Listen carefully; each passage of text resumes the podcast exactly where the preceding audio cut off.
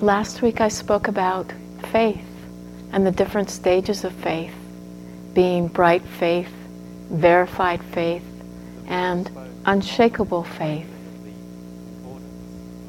Until we have unshakable faith, there will be times when our mind is clouded by doubt, uncertainty, not seeing clearly. We will be confused about what it is we can place our hearts upon. So tonight I would like to focus on doubt and some of the other ways that we get confused or we simply cannot see what is the truth of life. Beginning with doubt. Doubt itself is one of the five hindrances. As we're probably all familiar with, the five hindrances being desire, aversion, sleepiness, restlessness, and doubt. The hindrances being um, conditions in the mind that when they're present, they color or obscure the mind from clear seeing and from the deepening of concentration. Doubt has its own challenges. Uh, it tends to be that when doubt is present in the mind, we become immobilized in our practice. And doubt can be very difficult to see because when it's present, we so believe it to be true.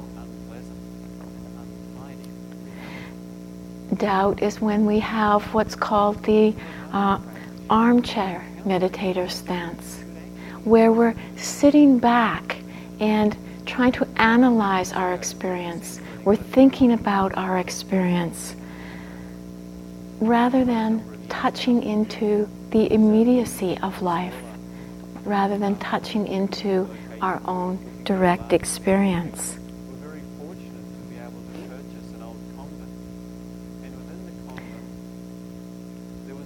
When doubt is present, we might notice that the mind is very indecisive.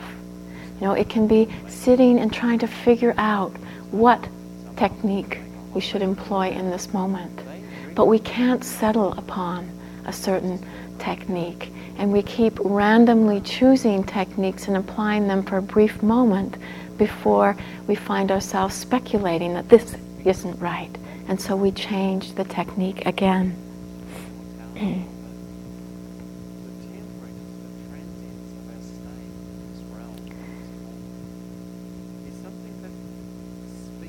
Doubt can appear in our experiences in very convincing voices. One of the voices that we hear with doubt is that of self doubt. And self doubt tends to be something that's very prevalent in our society today, whether it's because we're living in a culture that is so competitive.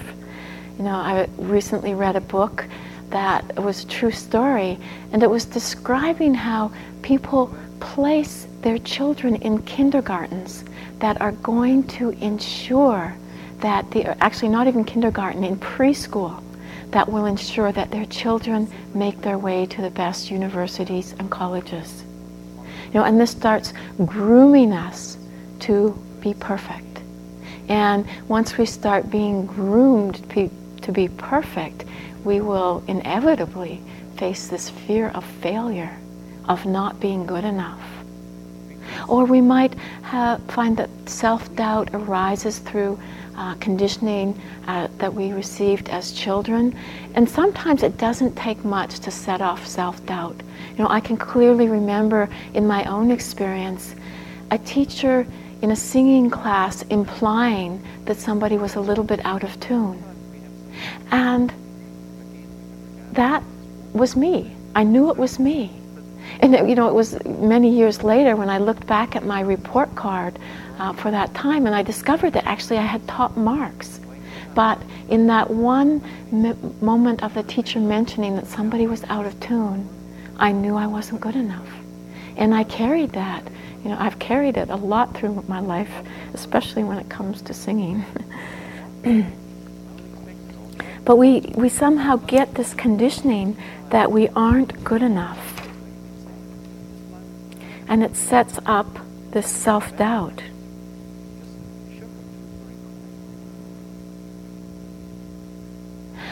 We find with self doubt that it creeps into our practice. We can hear it in many different ways. Maybe we've heard uh, someone talking about anatta, the impersonal or insubstantial nature of experience. And we think it's impossible. We'll never be able to directly know of this experience. Or sometimes we have a very inspiring experience in practice.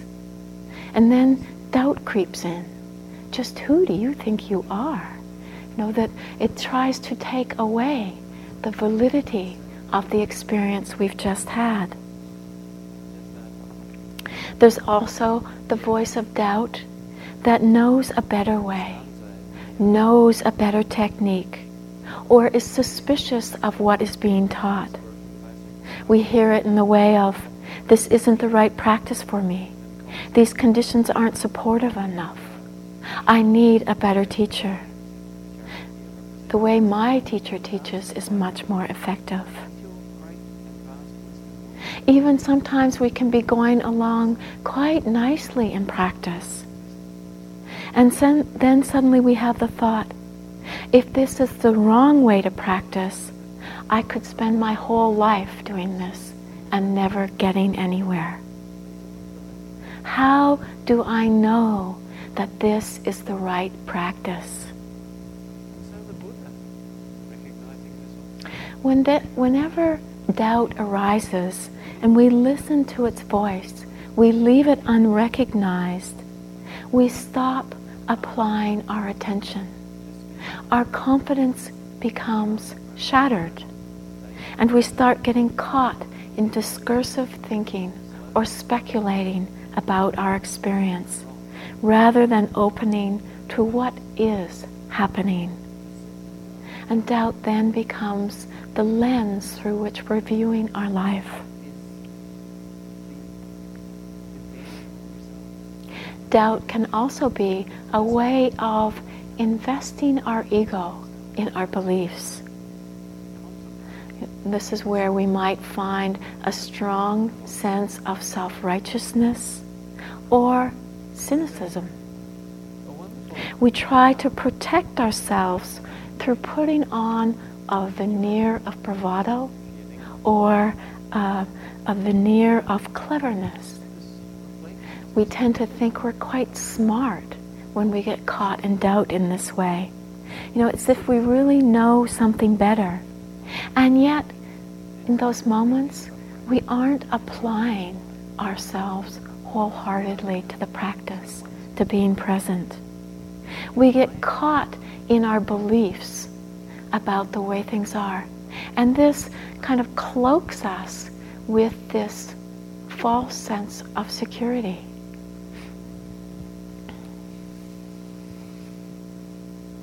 When we hang on to our beliefs, we're hanging on to our past experiences or views that cuts us off from the direct experience of life in this moment. At this time, our world becomes very narrow and constricted. I remember when I first began sitting with Sayadaw U Pandita. It was after several years of practicing with another teacher. But I'd heard that Sayadaw was an excellent Vipassana teacher, and I decided that it was time for some serious practice.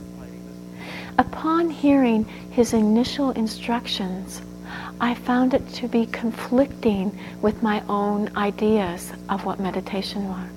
My, these ideas that I had from my previous teacher that weren't grounded in my own understanding. So this was a one month retreat. And after the very first Dharma talk, you know, the very, in that very first Dharma talk, the hair on the back of my neck actually felt like it was standing on end because um, it was really hitting upon the belief structure that I had about meditation.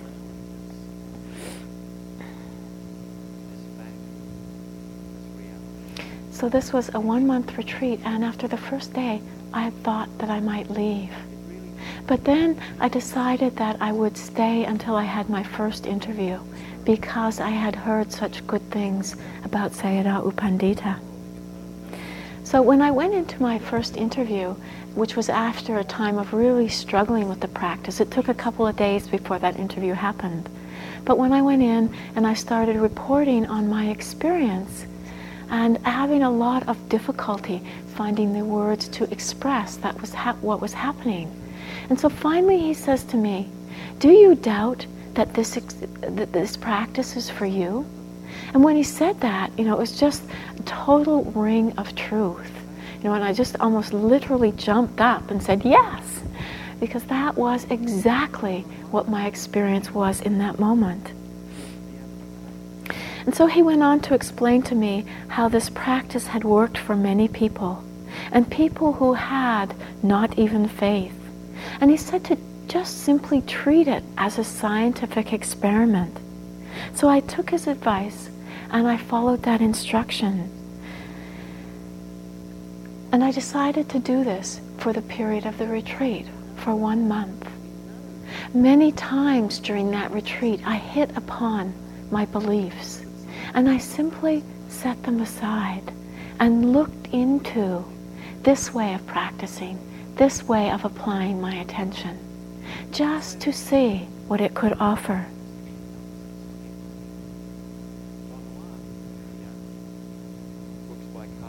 And this is one way of working with doubt as it often manifests on the retreat. Not the right technique, not the right tra- practice, and you know, coming here to practice at the Forest Refuge, you're given a much more free reign in what practice you might try. And so that's where you might um, have difficulty in settling into one form of practice.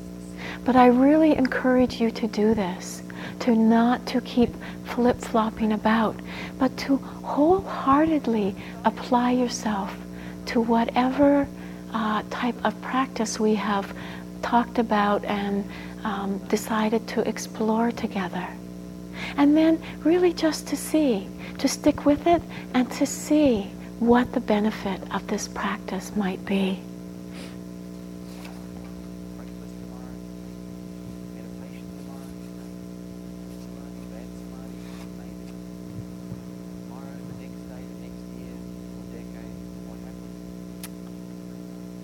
On another level, doubt is just a thought. And look at your experience.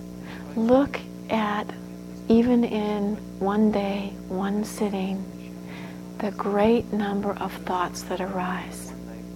How some of them seem really bizarre, um, wild, seem to have nothing to do with not only what's happening in our experience now, but what's ever happened in our life. We can't possibly imagine the circumstances through which these thoughts have arisen, and yet they do. They simply arise, uninvited. And this is the same with doubt. And doubt being another form of the thinking mind. And when we can really see it as being thinking. We can see it as just another appearance in the mind, arising and passing away. And not when we're not caught up into the voice of doubt, what it's telling us, it doesn't have that power. It doesn't stop us as doubt so often does.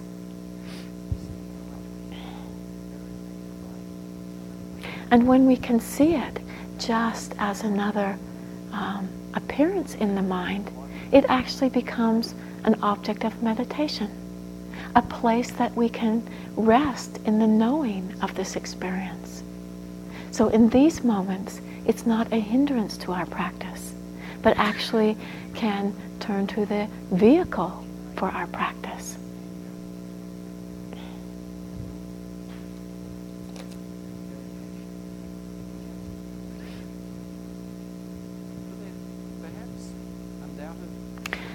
Doubt tends to arise when there is a lot of confusion in the mind, a lot of thoughts, and the endless speculation. But if we stay steady with our experience and we keep returning to the present moment, it helps to dispel the confusion. There's antidotes to all of the hindrances through working with a specific jhanic factor. The jhanic factors are the factors of mind that are present when concentration is strong. The jhanic factor that is the antidote to doubt is that of vichara, or sustaining the attention, rubbing the mind with the experience in the present moment or the object of our meditation. We dispel the darkness by really coming close to our experience. We allow the mind to merge with the object, with what's really happening now, diving into the experience. And when we do this, there's no room for doubt.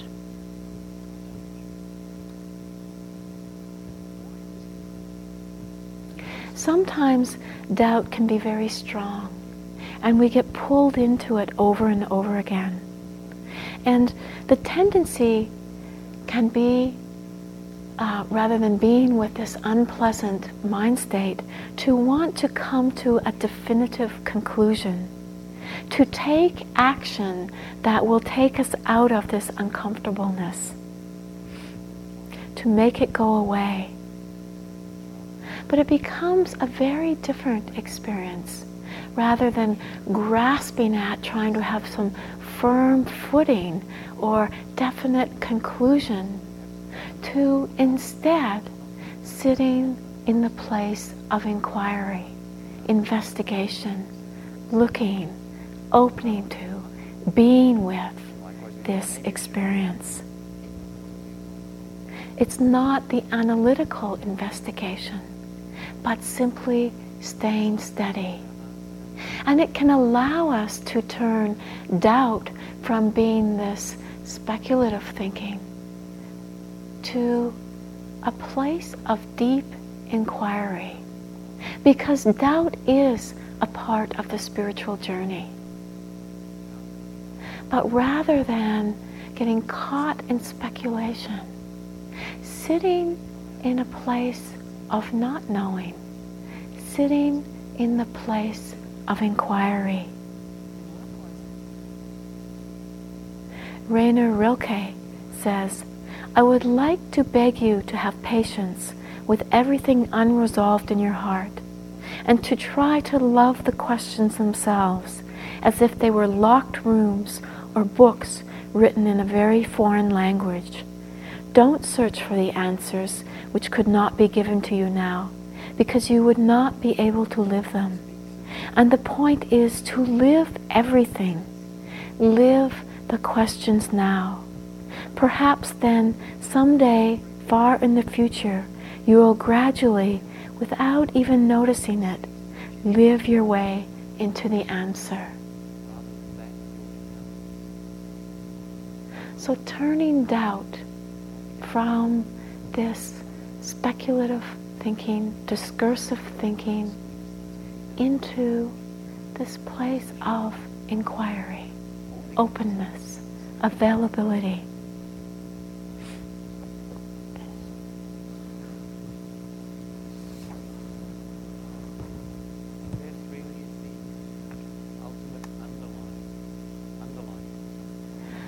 Of the three personality types that we hear about in Buddhist teachings, um, being the greedy type, the aversive type, and the deluded type, I happen to be the deluded type, which makes me quite familiar with the state of doubt.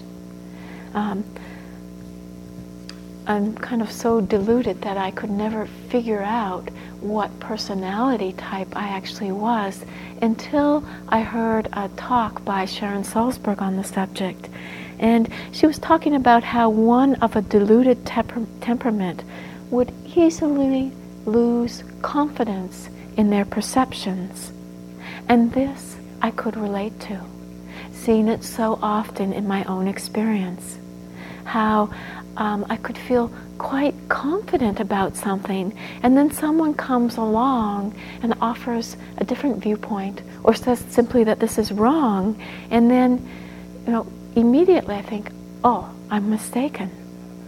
And I discovered that this happens, you know, not even without with needing someone else to come along.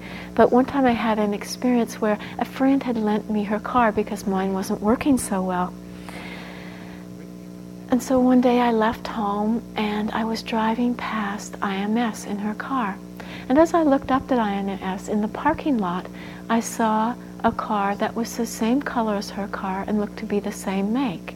As I saw this, I looked at it and I thought, oh, I thought for sure I, I was driving that car today.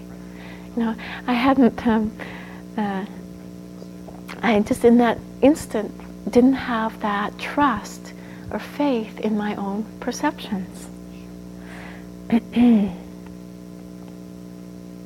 I had, you know, and I've had many, many of these experiences where the deluded mind was present. Another one w- really helped me to see how doubt functions in the mind and how it could be worked with. It happened that I was driving to a nearby town named Ware, and someone had given me instructions to go to the hospital there, going a different route than the way that I normally go, to a different part of town. So after my appointment in the hospital, I got into the car and I had a sense of where I was in the town and thought that I could find a quicker way home. So I started driving the way, you know, following my instincts, how I should go. And then I came to the intersection, which should be the crossroads for entering onto the road that I knew. As I went through the intersection, it happened to be a green light, so it didn't give me a long time to get my bearings which may not have mattered because as a diluted type, it tends to be that when you're traveling in a car, you don't really pay much attention to the passing scenery. So anyhow, I go through this green light and then suddenly the mind goes, oh, this, I should know where I am. And I start looking around for signposts to tell me that I'm in on the right road. And everything was looking unfamiliar. And so as I continued, I started to get more and more fearful, panic stricken. And there came the mo- moment of, oh my God, what should I do? And you could feel that freezing up happening. You know, I was ready to pull over and ask somebody where I was, what road I should be on. and, you know, this is one of the examples in the text that's given to describe doubt. It's that of a traveler coming on a crossroads and not being sure which way to go. And rather than embarking on one way, just stop, freezing, not moving. And, and so that really um, happened on that drive. But then, you know, I started to recognize doubt and I remembered what you do in meditation when doubt arises you start connecting with your experience. So I started looking and I started seeing all kinds of things on this street. And it was like everything was new, everything was fresh. And then suddenly I finally saw something that told me I was on the right road. But I also saw what can happen when, you know, rather than distancing, freezing, speculating, one engages, one becomes present, one looks, the world opens up in a whole new way. Everything is new.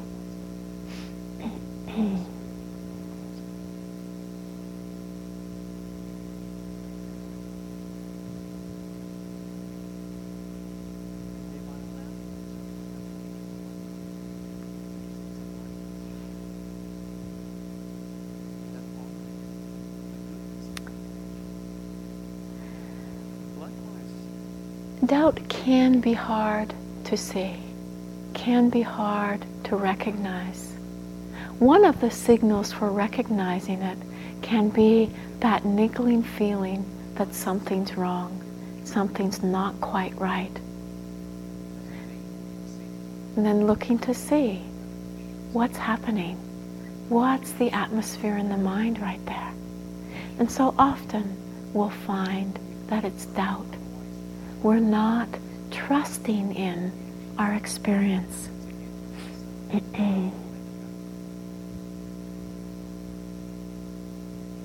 It's very important to learn to recognize it. This is how we begin to work with it. We develop the direct relationship. And then to look at the components of doubt, to be with the different aspects of it, to see there may be fear, insecurity, to see that there is distance, not connection.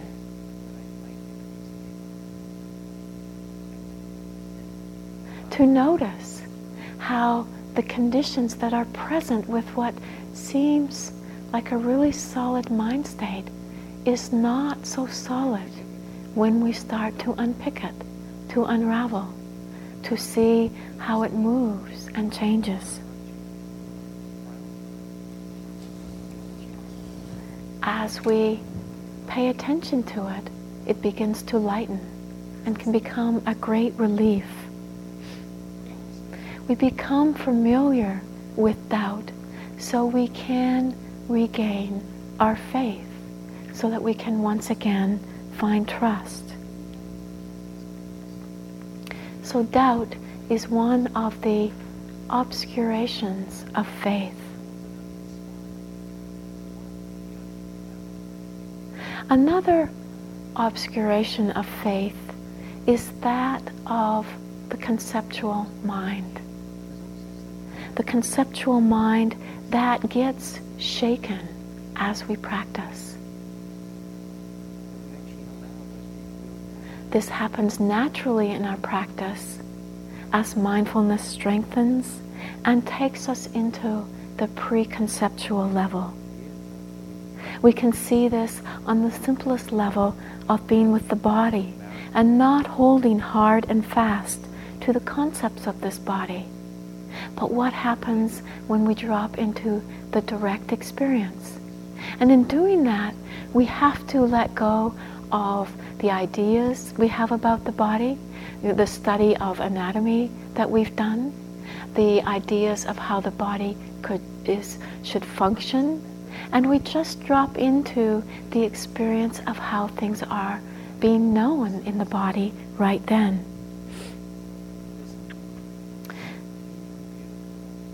And it's the quality of trust or faith that will help us shift to uh, being caught on the level of the conceptual mind into our direct experience.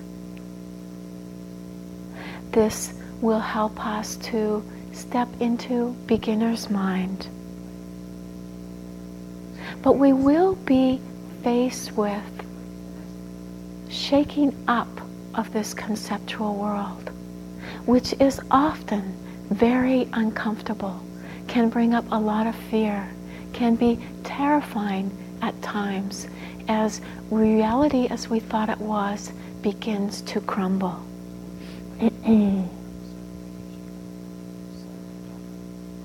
but it's a necessary step because if our faith is based upon a conceptual reality, then it's like building a castle on shifting sand. And that conceptual mind is always going to be challenged, always going to be shaken up, because it is not the truth of the way things are.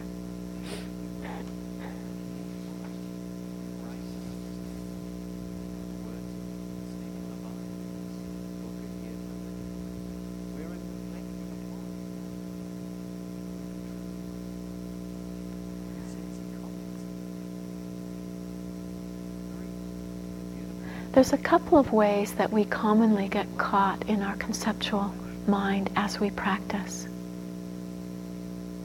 One is that the path is linear, that we have this idea that things will become progressively clearer and clearer, there'll be less and less suffering, and we'll have more and more pleasant experience. It's a nice idea, but it's not the way practice unfolds.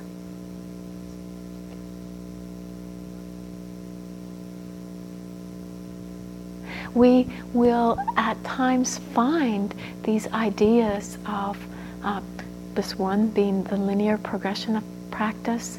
Uh, when, when we start to get rattled by our beliefs that we're carrying about practice, such as, you know, we've been through a phase where we maybe got caught in a strong form of lust in the mind that was unbearable at times. You know, the whole body caught in the sense of wanting and desire.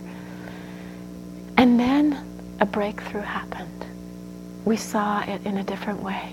And it completely disappeared. And then, you know, we went through a period where we would be in, in circumstances where that lust would have arisen in the past and it didn't. And we would really think we were free of it. It was finished. And then one day it arose again. We were caught in just the same way we had been before. If we're holding the idea that the path is linear, right then we will feel betrayed. We will f- lose our faith. We will lose our confidence. We will feel shattered. And yet, all we really have to do is note this once again. Be with it. It tends to be that many of our desires, places of aversion, whatever we may be struggling with, will circle around over and over. And what changes is our way of relating to them. So letting go of this concept that once we've really worked through something, it won't arise again.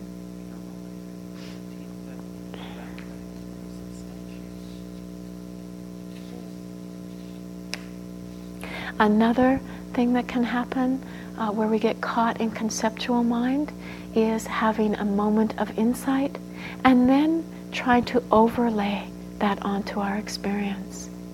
A moment where we deeply touched into impermanence, the simplicity of being with the breath and seeing the beginning and the ending of the breath, experiencing it so dramatically that it was a real shaking up of the way we viewed life. But then, rather than seeing that again in the next moment, we start to uh, hold the view of impermanence.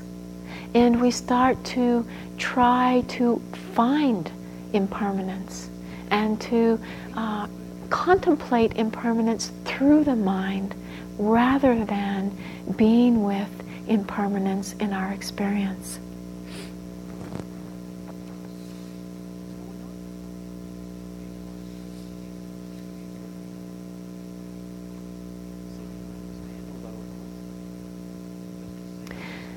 This conceptual mind is a challenge. You know, uh, we, you know, I've been talking about faith and an intuitive knowing or trusting in the inherent goodness. And yet, when we hear that, we try to conceptualize it. We, you know, the other night Steve Armstrong was talking about the unconditioned, the unfabricated.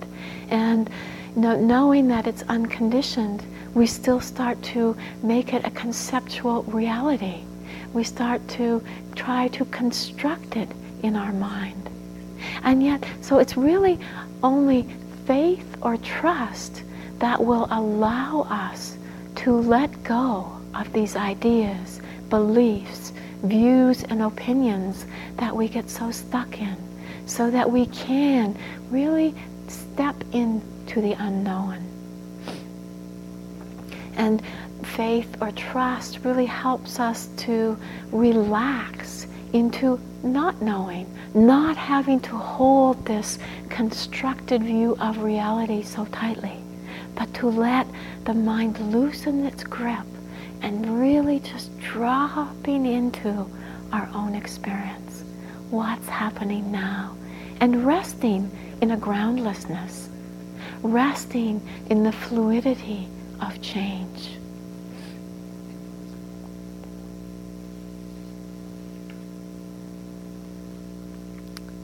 So, concepts, beliefs, views, and opinions can be other ways that obscure faith or trust.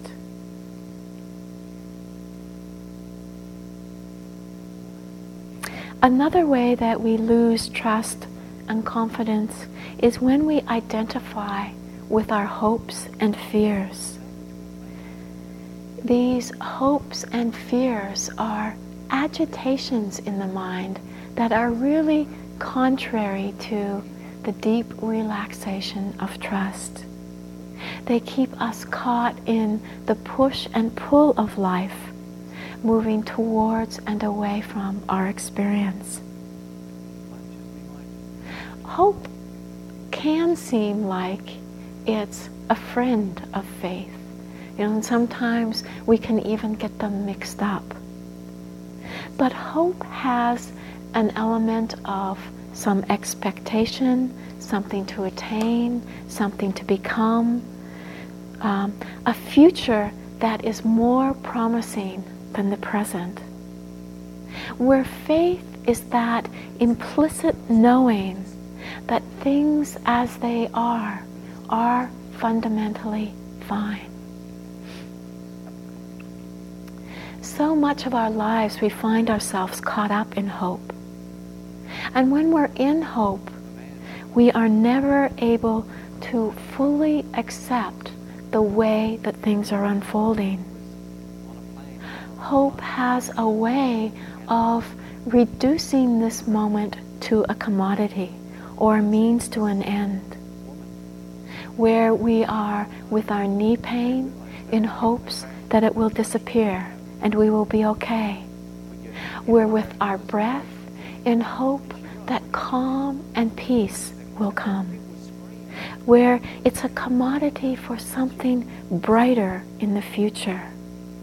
And this has a way of robbing us of the um, profoundness of this moment. It leaves us feeling that the present is not good enough needs modification in order to be all right.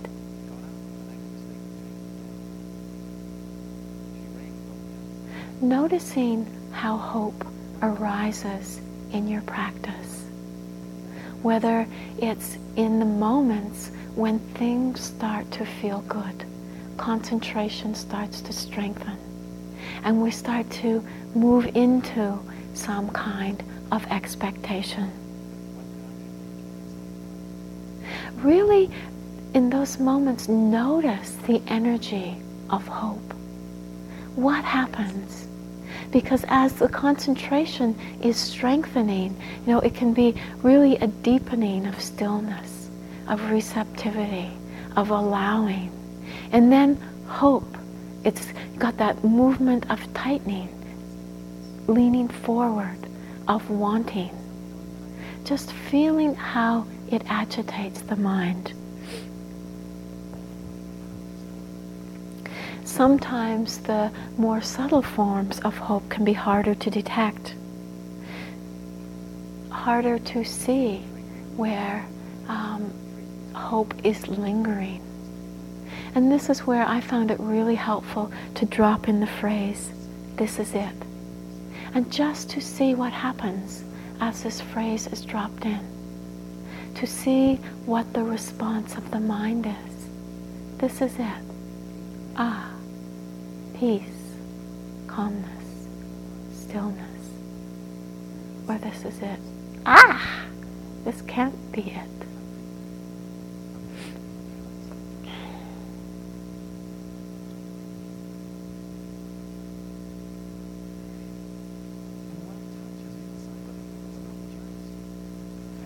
This is part of a poem by Wendell Berry called The Wild Geese. In the ancient faith, what we need is here, and we pray not for new earth or heaven, but to be quiet in heart and in eye clear. What we need is here. What we need is here. This is the voice of faith. Can we rest in this? What we need is here. So hard for us to believe.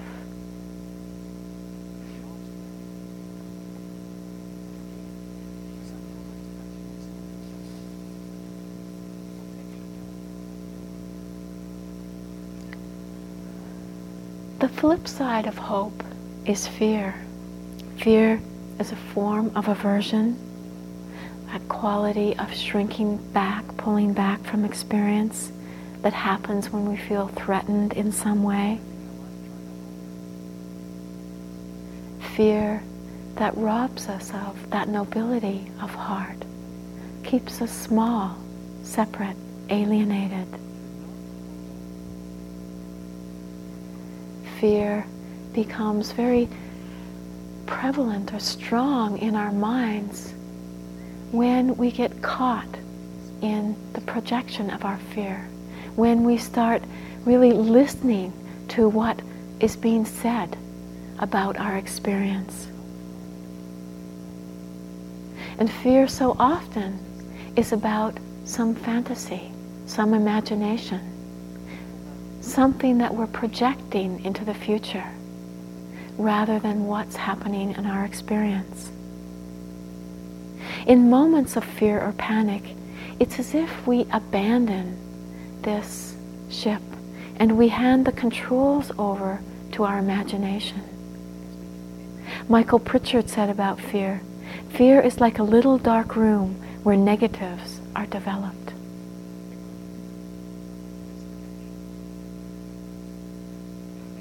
we, in moments of fear, are often caught in these phantoms of our mind where we're not seeing clearly.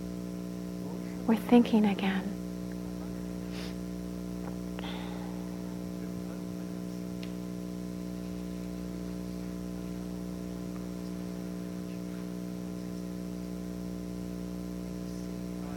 And fear is quite I think I mentioned this recently, quite unavoidable that we will hit in our practice as we step into the unknown, as we step into uncertainty, as we let go of the conceptual mind, as we really sit with impermanence, that fear will arise in our experience.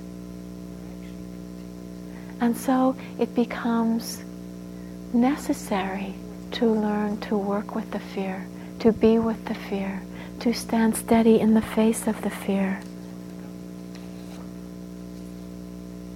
to be able to find balance when the fear is overwhelming, to see what is the truth of what we can open to with this fear. You know, sometimes it's just so overwhelming that we can't see into its empty essence. We can't see that it really has no substantial nature. And so at those times, remembering to turn the attention where we can find refuge. But not being afraid to dive into the fear, to feel it. What does fear feel like? The coldness. You know, often the shaking. You know, sometimes it almost feels death-like. The breath may be broken and may almost feel like we're gasping.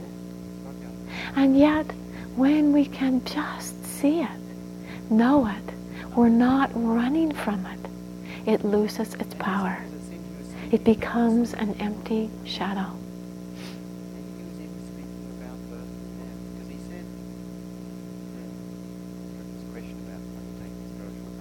You may notice in your practice how we often go between hope and fear. It's, you know, in one moment we're in hope, and the next moment we're in fear. We come to a retreat, we're in hope. You know, we have a lot of expectation of what might unfold. And then as we practice and we come into this um, scene of impermanence, the fear arises.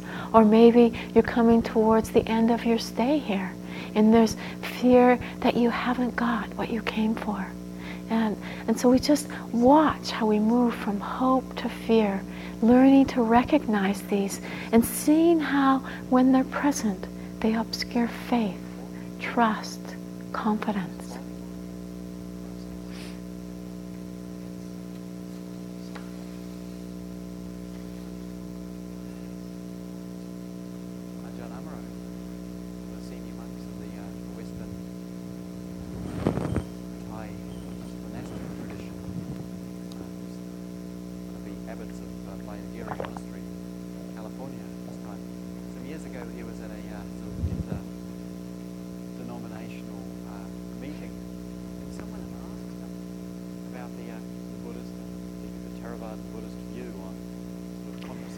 Noticing in our experience obscurations of faith and trust, whether it's through the, va- the voice of doubt, self-doubt, whether it's through getting caught in the conceptual mind, whether it's through getting caught in hope and fear, learning to recognize these mind states, these obscurations, and remembering that we can turn to our experience, move closer to our experience, learn to rest in this unfolding, the unfolding of the Dhamma.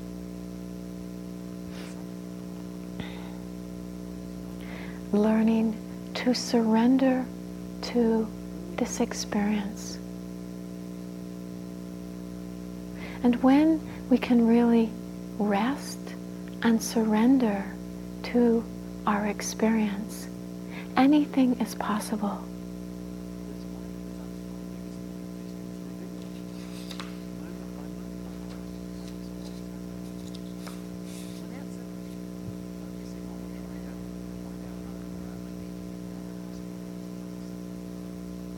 We can turn doubt from being that of endless skepticism into a place of inquiry, investigation, which can open us up to the mystery of life, where we can instead be sitting in a place of awe and wonder with the unfolding of our experience. A few years ago, I went to Burma and I temporarily ordained as a nun. It was something that I had really wanted to do in my life to go and live as a nun amongst nuns, living with the daughters of the Buddha and sharing in the wisdom of their lives. I wanted to do this to see if there was something in the way that they lived that I could apply to my own life, in my lay life here. This was to be a trip where I went uh, not to go and do intensive practice as my last few visits to Burma had been, but to go and live uh, amongst people who were committed to uh, a life of uncovering the Dharma in their lives, to seeing the truth, to living a life of simplicity. And having been there before, I knew that there were a lot of conditions that can be very trying. And I knew that I wanted to go to an area of Burma where very little English was spoken. But my hope was to go and to be able to work side by side with the nuns. I knew that language could very likely be a barrier, but I had the sense that if I was living amongst them, it would be as if the teachings would come through osmosis. I knew it would be very challenging, and yet I felt ready to live up to that challenge. I arrived in Burma and I ordained with my teacher. And ordaining itself was a very affirming um, action. I had the sense of the outer world and the inner world being in alignment.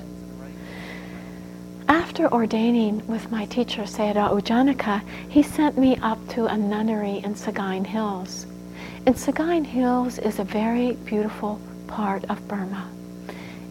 It uh, has the Irrawaddy River flowing beside it, and it's dotted with hilltops that have a lot of monasteries, nunneries, and pagoda.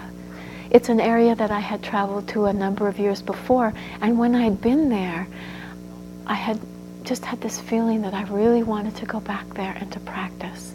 It, it was a place where uh, you just had the sense as if you could walk around a corner and f- see the Buddha, that you were really walking in the footsteps of the Buddha.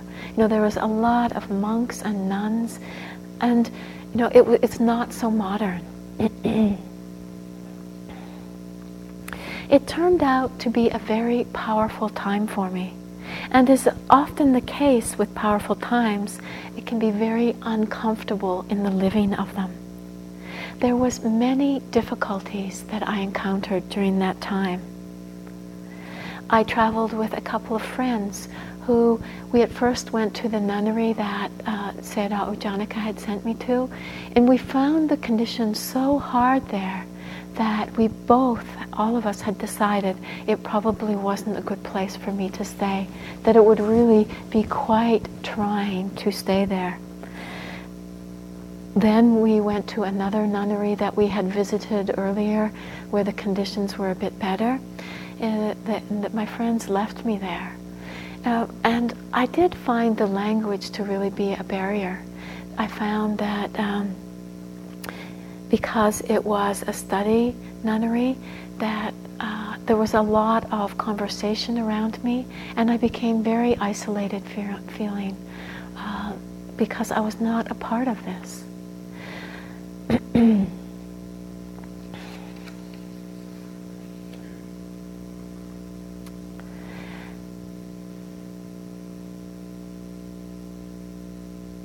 there was many difficulties that I faced there, of which I won't go into in this talk. But I found that my faith was very challenged, and um, it was a hard time. Actually, one of the hardest times that I remember um, in my practice. And, you know, I did I just kept turning up as best I could. I was fighting with the hindrances all the time. Uh, and, you know, really at times wondering why I was doing this. Why was I doing this? I could remember, you know, I could think that I could have stayed in the monastery where I ordained and I could have done intensive practice there you know, and, uh, and that would, you know, set me off. Or I'd remember that I could have stayed home, and it was a time when I could have practiced in uh, a quiet little cabin by myself. But here I was in this nunnery, not sure why I was there, not seeing much point in, in being there in the way that I was. You know, I'd, I'd go to breakfast and I'd find that um, they were trying to teach me Burmese. I'm hopeless with languages. So, you know, they're trying to teach me how to say, say spoon and fork in Burmese. And I, you know, every day I'd forget and I'd come back and they'd try and tell me again. And then I'd go back to my room and I'd say, What does this have to do with liberation? And, you know, I was really seeing no point to this. But I just kept staying steady. I kept being with it. And then finally, it was time to go. And, you know, I had traveled back to uh, Yangon. Uh, my friends had taken me to the airport. And I was sitting in the airport. And as I was sitting there, I was replaying my time there and just wondering, why did I have to do this? What was the point in it all? And as I was sitting there in this airport, replaying this, um, there came a, there was this big video screen in front of me, which in it itself was quite a miraculous sight in Burma, which tends to be not such a modern place. But there was this video screen, and it was playing a Sarah McLachlan video clip. And right at the moment when I looked up at this video clip, there was the line from one of her songs, which I didn't hear quite right in the moment. But it, the line was, living in the mystery. That's what I heard. And I heard this, living in a mystery. And I heard that, and it just well, broke something in me.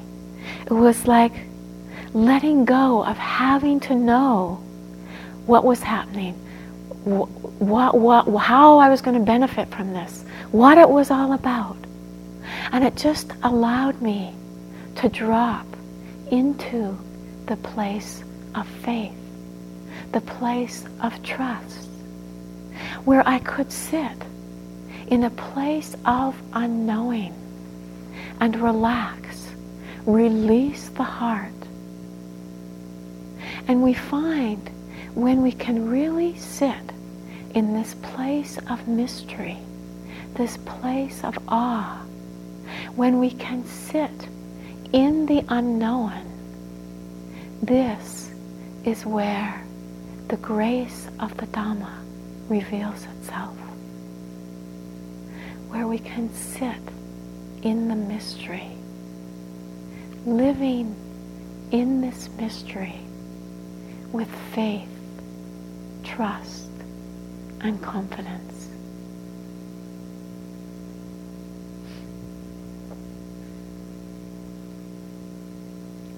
So let's sit for a moment.